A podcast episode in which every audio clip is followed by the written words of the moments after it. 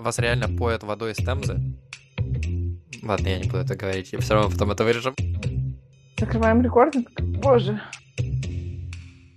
Привет, это «Счастье не за горами», и я Рита. А я Паша, йоу-йоу. И это подкаст, где мы исследуем тему миграции, делимся собственными и чужими историями переезда, адаптации и жизни за границей. И сегодня у нас эпизод про наболевшую, сложную тему о том, как мы справляемся с тем, чтобы быть взрослыми. В принципе, и за границей особенно. Да, просто капец. Все время за всем нужен глаз да глаз, да, Рита? Именно так. Паш, давай начнем с какой-нибудь э, смешной истории. Какая твоя любимая история, связанная с э, документами, взрослением, настоящими штуками, которые делают люди? Слушай, на самом деле, наверное, самая банальная история, которая у меня была, когда мы только переехали, у меня что-то порвалось, и мне нужно было найти нитку и иголку. Я такой, ха, окей, нитка и иголка. Это, казалось бы, простая задача. Но оказывается, в Нидерландах, ну, я так понимаю, большей части Европы, есть специализированные магазины на все. В смысле, и если есть специализированный магазин, то в обычном магазине этого не продается. И я, как дурак, пошел сначала в продуктовый, в один, в другой, ничего не нашел. Потом я пошел еще там куда-то. То есть я реально обошел, типа, 10 магазинов, чтобы найти никелку с иголкой. А потом я понял, что у меня подобная проблема примерно совсем. То есть вот любая задача, которая несколько сложнее, чем покупка сыра, она для меня становится реально прямо головной болью, особенно в новой стране, потому что это абсолютно как бы каждый раз я такой думаю, блин. То есть мне нужно было там, не знаю, купить какую-то палку, дощечку, чтобы что-то прибить. Я вообще не понимал, как это сделать здесь, потому что здесь все находится там в каких-то складах, где просто лежит древесина, и тебе нужно там каким-то образом что-то заказывать. И это такой как бы кошмар. Это, наверное, странная тема, что тебе нужно все делать самому, либо ты за это дико переплачиваешь, либо ты с этим разбираешься. А если ты с этим разбираешься, то, ну, типа, заложи на это часов 5, условно, на каждую иголку с ниткой проблему. Вот, наверное, такая моя забавная история для затравочки. Да, слушай, интересно, что я тоже заказывала нитки с иголками, но Конечно, Amazon изменил нашу жизнь. И э, у меня проблемы в жизни возникают ровно в тот момент, когда этого нет на Амазоне. То есть это не очень часто, но если это есть на Амазоне, то все понятно, а если нет, вот тогда начинаются настоящие проблемы. А вот ты знаешь, еще есть такая проблема, что, например, вот я когда переехал в свою новую квартиру, у меня есть типа лампочка, над моей, типа, раковиной. Знаешь, да, э, условно, да, да. есть зеркало, над зеркалом есть какая-то лампочка, которая светит на зеркало.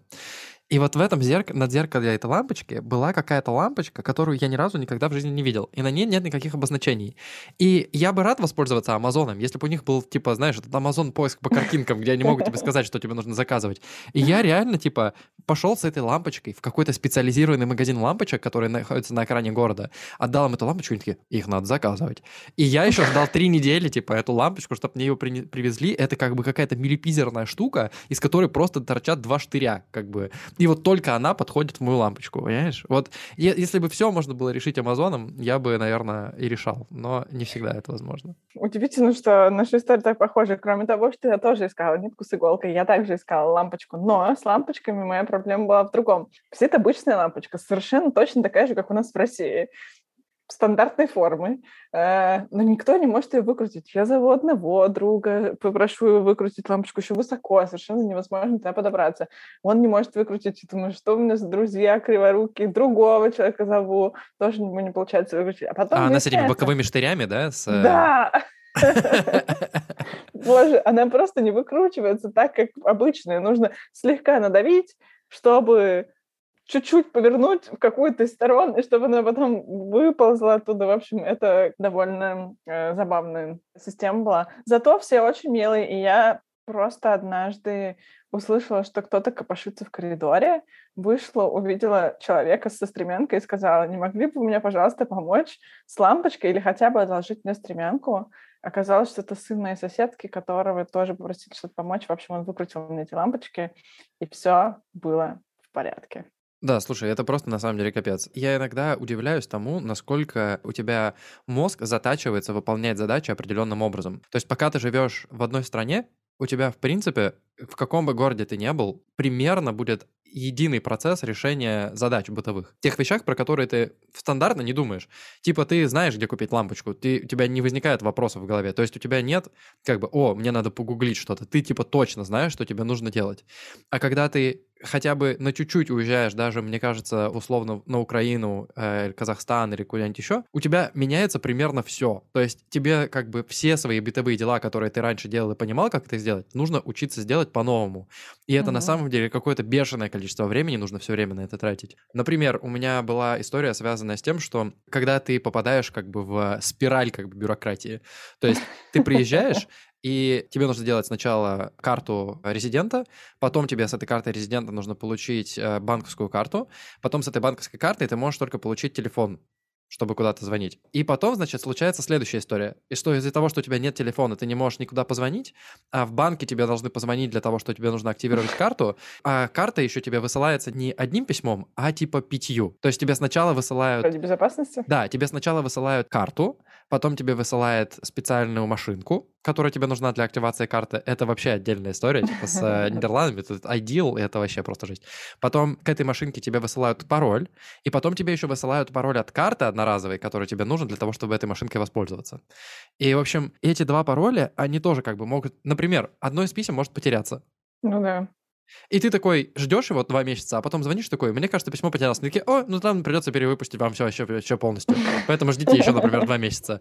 Но при этом, как бы, ты для того, чтобы им позвонить, тебе, они должны тебе перезвонить для того, чтобы что-нибудь обозначить. А так как телефона у тебя нет, а тебе нужно, ну, как бы, утка в яйце, а яйцо, как бы, в, там, в зайце, а в зайце, как бы, иголка. И ты вообще не можешь никак это переделать, потому что у них все-таки, мы не можем. Да, да, да, да. Слушай, как будто бы мы э, снова возвращаемся в наш эпизод про бытовую беспомощность, которую ты испытываешь в новом месте, да. Но кроме бытовой беспомощности есть еще вполне себе ощутимая беспомощность, связанная с э, документами. Мне повезло, я думаю, что все-таки разница нашего с тобой переезда во времени развела нас на разные, в разные группы, потому что карту я получила просто через револют, что делается мгновенно, и мне не пришлось ничего никому доказывать. Мне кажется, я сделала даже со своим русским номером. Симку мне тоже выслали типа по почте, и еще пока я отсиживала свой ковидный карантин, у меня уже было практически все, что мне нужно. Э, я только вышла и забрала свое резидентство. Но в момент, когда у тебя появляется квартира, которую ты снимаешь, твоя жизнь э, начинает играть новыми красками.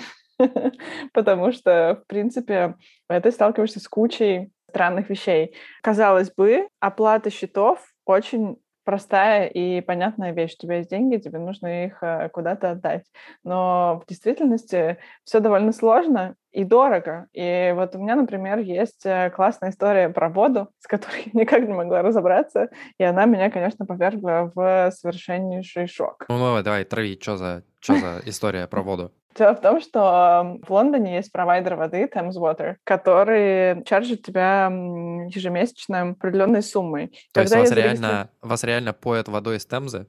Нет. Нет, надеюсь, по крайней мере, потому что воду из-под крана здесь можно пить, вряд ли Темза настолько хороша. You never know.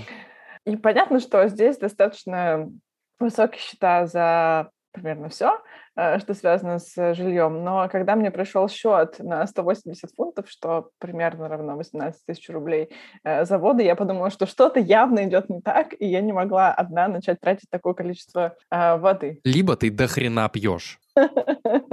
воды из-под крана. Но, в общем, я очень долго собиралась с мыслями. Здесь вот, ну, важная вещь, которую стоит понимать про UK. Здесь есть, эм, во-первых, у людей есть огромная привязанность к тому, чтобы звонить по телефону кому-то и решать все свои проблемы по телефону. И второе — это то, что здесь э, бумажные письма играют какую-то свою собственную роль, несмотря на то, что у тебя есть все онлайн, тебе продолжают приходить тонны коммуникации, э, и тебе в какой-то момент нужно садиться и разбираться, что это за письма, если там спам, не спам. В общем, 180 фунтов Thames Water. Я пришла к ним на сайт, вижу, что ну, какая-то странная сумма. Э, подписалась на регулярную оплату, у меня стали списывать по там типа 40 э, с чем-то фунтов ежемесячно. Когда я все-таки собралась с мыслями и решила, буду как настоящий лондонец звонить. Ну, то есть никак не могу решить онлайн, буду звонить. Собралась, начала смотреть на свой счет, и вдруг до меня дошло, что 180 фунтов — это счет за полгода. Но они начали с меня деньги брать со второго месяца, И поэтому они поделили всю сумму на 5, и поэтому вообще ничего не сходилось. Но, тем не менее, кажется, счастливым обладателем неправильного счета я не являюсь. И вот теперь я просто плачу Thames Water как бы 3000 рублей за воду каждый месяц. Слушай, ну я тебя слышу, и I hear you and I raise you. Типа, у меня есть история, связанная с налогами про дамбы. У нас, в общем, в, в Нидерландах ты, типа, платишь, условно, 50% налога на, на свои доходы, ты еще платишь налоги на всякую чепуху. Типа, например, налог на дамбы. То есть каждый год с тебя государство взимает денег за то, чтобы тебя не затопило. Вот, потому что мы все живем, типа, ниже, ниже уровня моря. Вот. И налог за дамбы — это, условно, тысяча евро в год. Вау. И да, и типа, и мне, короче, они там что-то там считали, налоговые вычеты, тыры-пыры, тыры-пыры. И тут нам недавно приходит письмо, а в котором э, сумма типа шесть с половиной тысяч евро. Я такой, чего? И, и такой, господи, господи, господи, дофига денег, я, я не могу, не могу заплатить им столько денег.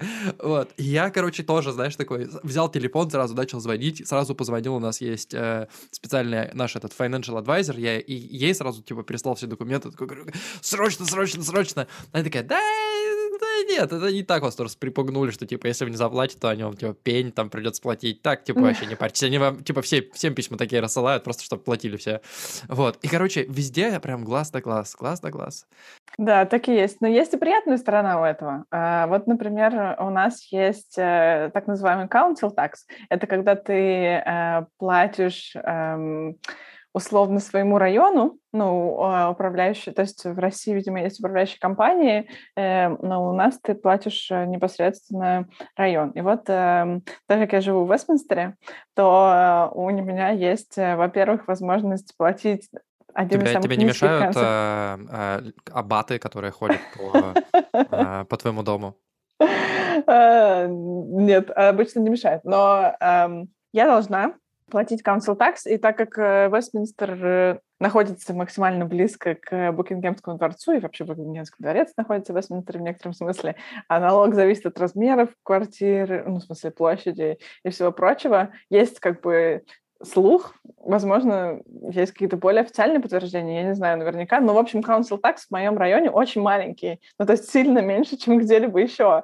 Ну, очевидно, это связано либо с тем, что они не хотят, чтобы королевская семья платила большой налог, на который сами же живут, ну, то есть это был бы какой-то излишний круговорот этих денег в системе, но кроме этого у council tax есть еще одна очень милая вещь, ну, то есть как э, человек, который живет один и живет один очень много лет, э, я могу сказать, что, в принципе, жить одному очень невыгодно финансово. И вот единственное место, где это хоть имеет какой-то смысл, эм, это скидка на council tax как э, single person, ну, single occupant э, э, этой квартиры, я получаю 25% скидку на council tax. А, знаешь, интересная тема, что на самом деле бюрократия, она как бы бывает разная, бывает она очень странная. Например, у меня есть такая тема, в России, когда ты живешь, у тебя есть ТСЖ, это ТСЖ, оно обычно на огромный дом или даже на сеть домов.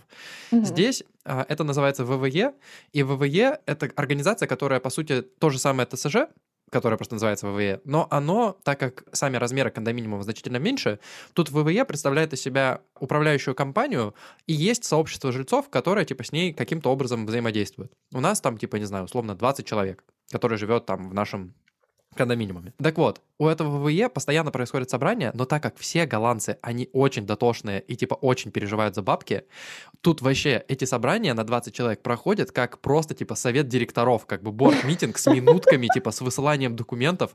Я каждый квартал присутствую на этих встречах, так как мы все донатим деньги каждый месяц на ВВЕ фонд, у нас вот из этого фонда мы типа решаем всякие наши проблемы бытовые. Ну типа, я не знаю, поменять фонарики там, не знаю, в лампах или обновить фасады или поменять окна. Ну, то есть, типа, угу. все что угодно. Так вот, Год назад мы решили обновить все фасады, э, всю краску. Так, и у нас, я участвовал, чтобы ты поняла, я был, во-первых, на куче многочасовых встреч по обсуждению всего этого дела. У нас приходили компании, которые, типа, занимаются ремонтом, и они делали нам пич, пичи, как, знаешь, как агентство, которые приходят, вот как мы планируем это делать. У нас было несколько агентств, которые нам делали пичбеки. Мы, типа, задавали им вопросы. Потом у нас Тендер? внутри...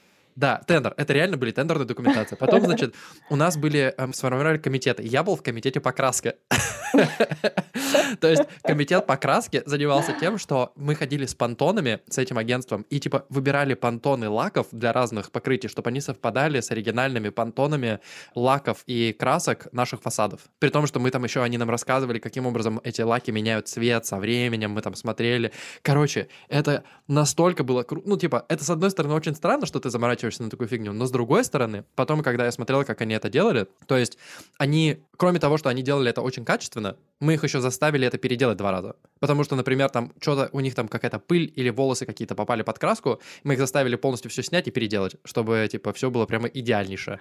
Вау. Вот, короче, это была прям большая заморочка, мы этим занимались там полтора года, но сам факт того, что, в принципе, здесь люди так заморачиваются, они следят за каждым баксом, который потрачен. То есть из сообщества жильцов каждый э, год выбираются люди, которые занимаются финансами, которые занимаются э, procurement, которые занимаются авторским контролем над э, ремонтными работами. И всегда, типа, на всех собраниях при, присутствуют темы. Более того, для, если ты хочешь, например, что-нибудь поменять в фасаде своего дома, ну, например, у нас соседи хотят сделать на крыше у себя, у них патио на крыше, и они на крыше хотят поставить там, типа, будочку какую-то себе сделать, mm-hmm. чтобы там что-то хранить хранить. Им, кроме того, что они должны получить разрешение от Хименты, от управляющей, ну, типа, от городского права, условно, что они могут технические изменения внести в конструкцию mm-hmm. дома, им еще нужно доказать жильцам этого ВВЕ, что они как бы не испортят фасад, ну, чтобы визуально это не будет плохо.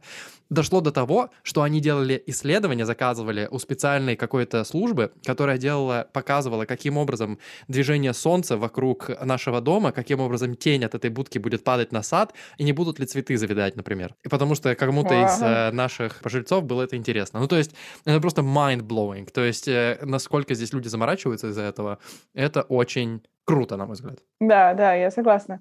Э, это довольно приятно. Ну, то есть, эм, несмотря на то, что здесь вроде бы как бы есть э, большое количество вещей, просто на самом деле нам непривычных, но в том числе из-за этого они кажутся нам очень странными, есть вещи и очень прикольные. Например, медицина в UK бесплатная, ну, ну в смысле, есть и платная, разумеется, но есть э, довольно серьезный пласт медицины, довольно неплохой.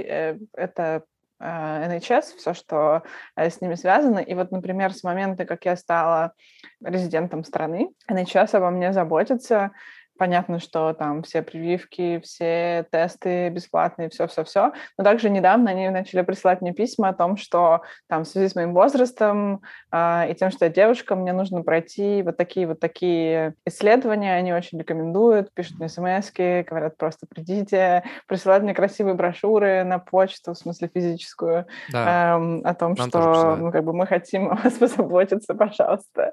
Слушай, а у тебя есть медицинская страховка же? А, отдельно нет. Отдельно отдельной медицинской страховки у тебя нет? Нет. Мое пребывание обусловлено тем, что, в принципе, уже оплачено ну, как условно налог за меня. А, интересно. В Нидерландах не так. В Нидерландах у тебя есть отдельная медицинская страховка, но она типа обязательная, условно, для всех. Ну, mm. это как, похоже, как в России, да, на этот mm-hmm. об- обязательный полис э, медицинского mm-hmm. страхования, и ты можешь, типа, условно, дополнительную себе страховку купить. А здесь как бы все просто одно и то же, просто mm. ты в рамках этой страховки выбираешь, что ты хочешь, чтобы покрывала тебе эта страховка. Mm. И большая часть людей делает себе, например, ну, то есть вот у меня у жены, например, в страховке есть там физиотерапия, массажи, она может ходить там за, по страховке на йогу, например, и на массаже на тайский массаж, например, может ходить по страховке. Я и... хочу на массаж. Кстати, у нас вообще, у нас же все открылось. Рита, у нас все открылось. Ей! О, Мы пойдем в ресторан завтра.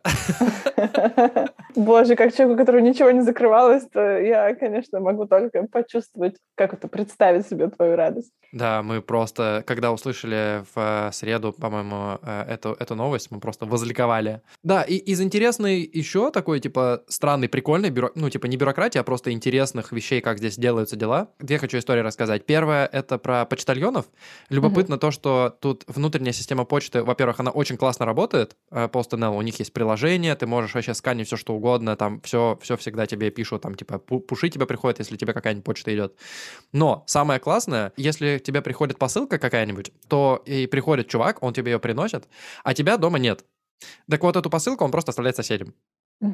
И тебе в Да. ящик кладет э, бумажку, что типа твоя посылка у соседей из такого-то номера. И это вообще нормальная практика. Я сначала такой думал, хм, это странно. Но сейчас я понимаю, насколько это удобно, что тебе не, ну, тебе не нужно париться из-за этого, что посылки Да. куда-то там дальше уходят, куда-то возвращаются, еще что-то. То есть никаких вообще проблем и накладок с тем, чтобы отправить или получить какую-то посылку внутри страны или даже международную, вообще нет. И Мгм. это настолько круто, что, э, в принципе, это увеличивает количество людей, которые пользуются этим. То есть, например, мы сейчас очень часто пользуемся условным eBay голландским, и мы постоянно присылаем, отсылаем, э, нам, нам присылают, мы что-то отсылаем по почте, э, по посылками. Это дешево, удобно, супер быстро и мега надежно. И как бы Мгм. я вообще прям очень, очень мне нравится, как работает эта служба. И еще классный пример на тему государственных служб – это то, как здесь происходит система изменения ландшафта городского. Короче, когда ты живешь в каком-нибудь районе, все изменения в, в городской среде, ну, например, они хотят построить какую-нибудь площадку, или переделать какой-нибудь причал, или построить какой-нибудь мост, или что-нибудь вообще переделать. Они, во-первых, проводят сервей Опрос. каждый там, не знаю, год. Они спрашивают у людей, чего им хватает, чего им не хватает. Детских площадок или озеленения, или э, ресторанов, или чего-нибудь еще такого. И по результатам этих вопросов потом они заказывают какие-нибудь проекты у архитектурных бюро и прочих, а потом они назад этим всем людям, и нам все время приходят эти штуки, к тебе приходит письмо, в котором написано, зайдите на специальную страничку на сайте, у вас есть специальный QR-код, и вы можете, так как вы живете в этом районе, принять участие в голосовании за проекты. И условно мы там каждые полгода, каждый год принимаем участие в голосовании за проект, разные проекты в нашем, э, в нашем районе, где мы хотим, что, например, было вот так или вот так. И там чаще всего есть там несколько дизайнов и несколько там сетапов разных, и ты можешь выбрать, и все люди голосуют, в общем, э, в районе, и потом это делается. И делается, кстати, очень похоже на то, как это все спроектировано. То есть вот мы уже за несколько проектов э, голосовали, их уже реализовали, и когда на это смотришь, такой думаешь, блин, как круто. То, то есть прям это, во-первых, чу- чувствуешь себя активным гражданином, а во-вторых, это настолько просто, как будто бы, и тебя никаким образом не стимулирует для того, чтобы это делать. То есть тебе самому хочется это делать, потому что это прям тебе самому от этого классно.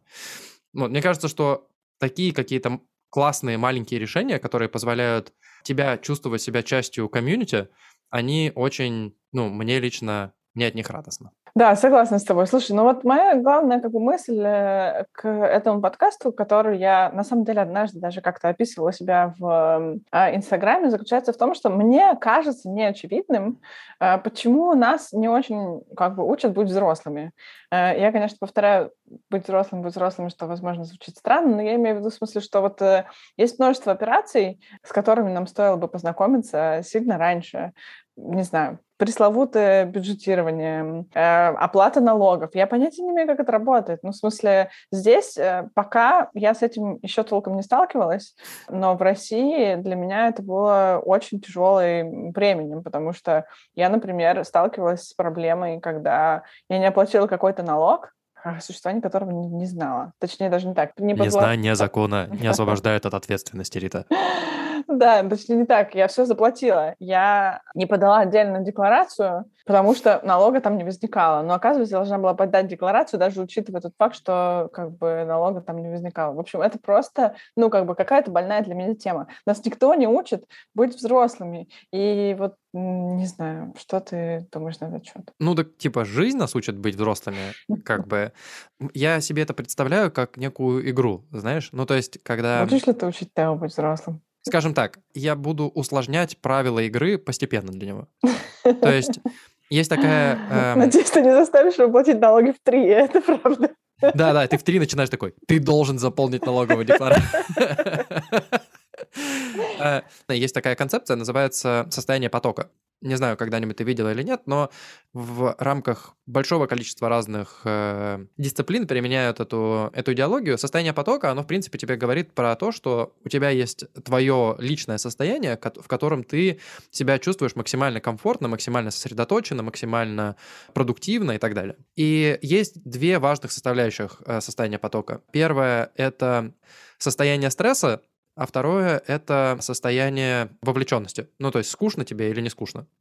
В как бы этой идеологии самый главный принцип в том, что сложность того, что ты делаешь в рамках какой-то функциональной экспертизы, должна расти постепенно. Потому что если тебе изначально делать, давать что-то очень сложное, ты будешь себя чувствовать в стрессе, а если давать тебе долго что-то очень легкое, то ты себя будешь чувствовать, как будто тебе скучно.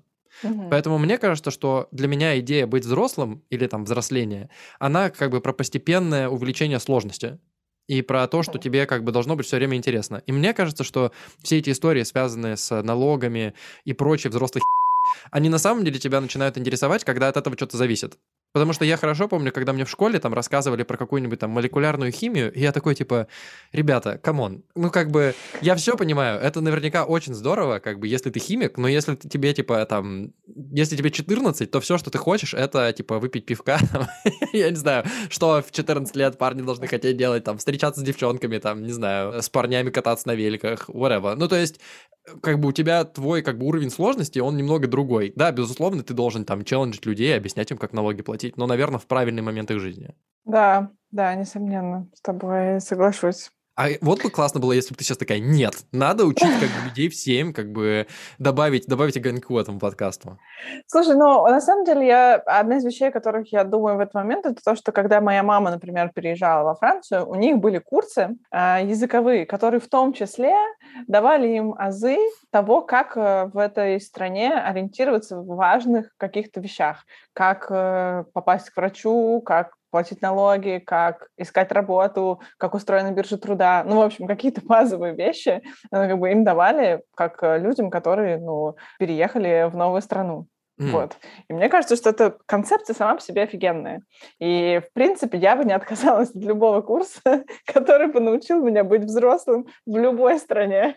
Мне кажется, что, что курс э, «Быть взрослым в России», во-первых, бы занял 5 лет, а во-вторых, э, он, это было бы, типа, сами преподаватели не понимали бы, откуда вообще начинать рассказывать про это все, потому что столько противоречий. Я с тобой соглашусь, что вообще, в принципе, идея того, что гораздо проще учиться чему-то теоретически и практически применять эти знания, чем все постигать на практике. Типа, на практике, когда ты что-то постигаешь, очень часто это болезненный очень опыт. И было бы круто, если бы у тебя была возможность не получать иногда болезненный опыт. Но в целом, мне кажется, что, ну, это неизбежно так или иначе. То есть ты все равно будешь получать болезненный опыт от чего-то. Ты же не можешь защититься знанием теории от всего. В смысле, если бы даже ты знала, что тебе нужно заполнить эту там нулевку декларационную в налоговую, не факт, что ты бы, ну, если бы тебе условно рассказали про это в школе, не факт, чтобы ты это не забыла бы сделать, когда ты с этой ситуацией столкнулась. Или заполнила бы ее правильно. То есть, как бы, еще столько ситуаций всяких возможных на, сверху над этим, что я думаю, что, ну, как бы нельзя от всего защититься, что ли. Угу. Да, я с тобой согласна. Мне нравится идея и постепенности этих э, знаний, и того, что, в принципе, нам все дается по силам. Ну, ты знаешь, действительно есть иногда прям скачки в усложнении как бы жизни, да, которые встречаешь ты... Переезд, с... несомненно, одна из них. Да, и, и я про это и хотел сказать, да, что переезд это прям жесткий скачок с точки зрения усложнения чего-то. То есть и изначально, когда ты его проходишь, это, безусловно, сильное состояние стресса, потому что тебе кучу всего нужно проделать. Угу. И сильные как бы жизненные изменения это всегда такой как бы очень мощный скачок в сложности. Мне кажется, что в каком-то смысле... детей. О, да, безусловно. То есть, я, если сравнивать э, и давать этому какую-нибудь оценочку, то, наверное, переезд я бы этому дал типа 6 из 10. Рождение первенца это, наверное, девяточка. Вот, не знаю, не знаю, что 10. Надеюсь, что я никогда не встречу это в своей жизни. Действительно, интересно, что э, это все также воспитывает в нас определенную гибкость. Например, решение простых бытовых проблем. У меня скоро будет день рождения. Я не могу спланировать его очень длительное время, просто потому что все не так, как я привыкла. Бронь, там, я не знаю, на много людей действительно нужно было делать несколько месяцев, ну, в некоторые места, а, например. Или, скажем, я привыкла за все платить обычно, но я, к сожалению, не могу себе позволить это в э, Лондоне пока, просто потому что разброс цен, типа, не в разы больше, в смысле, во много-много раз больше, ну, то есть, э, чем э, ты привыкаешь к этому в Москве. И, скажем, например, так и принято, да, что люди как бы приходят на день рождения, часто, например, платят за себя сами, но я не могу никак э, перешагнуть через какие-то свои... В общем, это э, целая прям большая какая-то история для меня, в том числе про адаптацию. И в этот момент я чувствую себя не собой, потому что я, в общем и целом, достаточно решительный человек, и я такая, типа, оп, день рождения, хорошо, вот здесь, вот этих позвать, как бы все легко. А сейчас я уже, мне кажется, третью неделю только и думаю о том, что этот ресторан слишком дорогой. Если я позову людей, то они подумают, что я хочу заставить их заплатить слишком много и так далее. В общем, любопытно, как это отражается на гибкости нашего мышления в том числе, и того, что тебе нужно, ну, просто выстраивать новые модели ментальные постоянно. Слушай, ну а почему тебе кажется, что для тебя это так сложно? Потому что кажется, что эта проблема-то достаточно понятная, но мне интересно, почему тебе кажется она сложной. Почему конкретно мне кажется сложным определиться окончательно с днем рождения? Ну да. Ну, потому что, во-первых, э, обстоятельства складываются таким образом, что мне нужно организовать три разные вечеринки в разные дни с разными составами, и нужно понять. Типа с э, рабочей там тусой, с какими-то своими общими друзьями русскими ну, и да, с да, да. Плюс типа? мне, ну, плюс, ну, не совсем так. У меня день рождения в понедельник. Мне нужно будет, эм, ну, в понедельник я не буду устраивать большую тусовку, потому что никто просто не придет. Это странно. А, вот, поэтому, но в понедельник мой день рождения, соответственно, мне нужно что-то сделать. А, плюс в понедельник у меня есть друзья, которые прилетают чуть позже специально на мой день рождения, поэтому я должна организовать что-то до, что-то после, что-то в пятницу. Э, также февраль просто супер богат на людей, у которых день рождения, в моем окружении, по крайней мере. И, например, на 11 число, тогда, когда я собираюсь устраивать вечеринку, есть еще три дня рождения других, на которые мне нужно либо попасть, либо объединить, в общем, и всякие такие вещи. Слушай, ну, мне кажется интересным, знаешь, какой факт, что ты говоришь про, про гибкость, и мне кажется, это правильная, классная мысль. Мне интересно, что ты пытаешься применить те же, как бы, схемы, которые ты использовала в Москве, условно, как бы пытаешься их просто скопировать на Лондон, и когда они не приживаются, ты как бы испытываешь стресс, вместо того, чтобы подумать, как бы, ну, имеет ли смысл вообще их использовать. Да, ну тут э, просто вовлечено много эмоций, мне кажется. Я просто боюсь, что мне не понравится, понимаешь? А это мой день рождения, мне 33, в конце концов, это красивая дата. Слушай, на самом деле интересно, как бы ты же можешь всегда использовать э, какие-то, ну, похожие механики, но немного другие, ну, не знаю, условный там бархопинг или просто условно mm-hmm. идти в ресторан, не в ресторан условно есть, а просто как бы на дринки условно, а потом куда-нибудь пойти вообще в странное какое-нибудь там активити. Ну, то есть по- просто подумать условно про другой какой-то сетап, но при этом, чтобы люди себя тоже чувствовали адекватно. Потому что мне, если честно, кажется, что в рамках именно дня рождения, дня рождения здесь не то, чтобы прям принято, знаешь, сидеть за столом и есть. Mm-hmm. Это больше всегда вечеринки всегда такие, ну, типа фуршетные какие-то истории. Mm-hmm, yeah. Да нет, э, конечно, я думаю, что здесь еще, ну, играет роль то, как я, в принципе, отношусь к своему дню рождения, что для меня это какая-то дата, я немножко переживаю всегда, как я все буду чувствовать, вдруг я буду грустная, э, вот, и так далее. Поэтому такое. Ну, просто к тому, что адаптироваться приходится в странных иногда местах. Э, я как бы к этому хотела подвести. То есть бывает, что что-то совершенно не очевидно.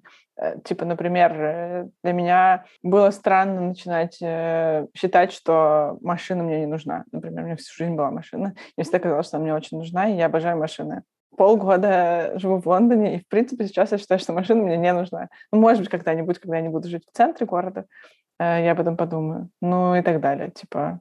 Круто, что ты, в принципе, можешь отходить назад в, в каком-то выборе лайфстайла, я знаю, что это, в принципе, довольно сложно. Ну, то есть, когда у тебя есть какой-то формат твоих жизненных устоев, который ты считаешь нормой, как бы менять эту норму для себя, это достаточно сложно, особенно с возрастом, да, когда тебе за 30 уже.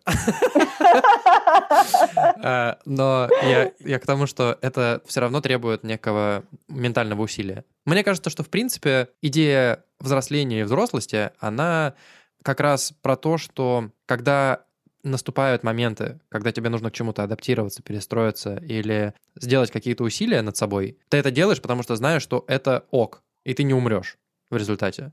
То есть у тебя нет какого-то страха от того, что жизнь твоя меняется. Ты пытаешься как бы быть более, что ли, не знаю, готовым к этим изменениям.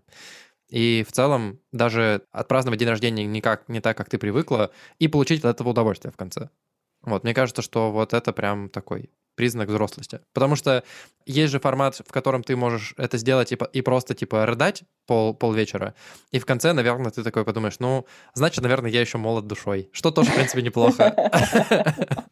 Наверное, как бы, думая про переезд и взросление, кажется, что то количество всяких э, вещей, которые нам приходится разруливать и а, приходится решать, и разбираться и так далее, они все помогают нам становиться лучше, потому что мы становимся гораздо более спокойными, гораздо более, типа, grounded. Заземленными. И мы учимся справляться с э, невзгодами жизни.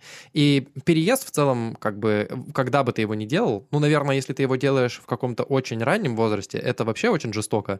Но когда mm-hmm. ты это делаешь в более сознательном возрасте, это гораздо легче, потому что ты уже, в принципе, какого-то, какого-то говна уже прохавал в жизни, и это просто добавляет тебе э, разных новых концепций, новых знаний, и ты пытаешься с этим как-то справиться и жить. Но действительно, это сильно помогает э, ну, э, становиться менее эгоистичным, что ли, а, угу. и гораздо более таким, ну, на лайте, знаешь, такой, на, на язычках решаешь все. Да, и я, кстати говоря, уверена, что когда ты делаешь это несколько раз, то становится проще. Э, как-то э, мышечная память, да, когда у тебя просто ты уже потом такой, а, ну я уже это решал, я уже знаю, как это сделать, примерно понятно, чего дальше. Да, мне кажется, что здесь еще важная мысль, которую можно было бы оставить, это то, что в действительности мы вполне себе можем опираться на свой прошлый опыт э, во всем, что у нас когда-либо получилось. И если у нас однажды получилось, не знаю, найти работу, то можно предполагать, что рано или поздно мы найдем вторую работу, третью работу и так далее. Если у нас однажды получилось решить эм, там какие-то проблемы э, в своей жизни, то и в будущем предполагать, что как бы э, у тебя никогда больше не получится повторить. Эта мысль позволяет чувствовать себя чуть более уверенно. Если однажды ты переехал в Москву, то теперь ты можешь переехать в Лондон. Если однажды ты переехал в Лондон, теперь ты можешь ехать на Северный полюс, если потребуется. Ну, слушай, мне кажется, что это очень прям откликается в моем сердечке, потому что я какое-то на протяжении, наверное, лет 15 думал, что если я сейчас э, не заперформлю на работе, то я стану дворником в конце. Но этот страх с возрастом уходит. После 30, Паш. Да, да, да. Да, после 30 ты, ты, ты не боишься увольнения. Ну что ж, я думаю, будем заканчивать этот эпизод. Мне кажется, было весело. Спасибо всем, кто дослушал нас до э, этого момента. Мы продолжаем приглашать вас в наш инстаграм подкаст «Точка не за горами» для того, чтобы комментировать наши выпуски. Э, не забывайте ставить нам оценки э, на всех подкаст-платформах, где нас слушаете. И до встречи через неделю. Да, с вами были, как всегда, Маргарита Махмадеева, Павел Тесленко и наш прекрасный звукорежиссер Регина Хайбульна. Пока-пока. Пока. -пока. Пока.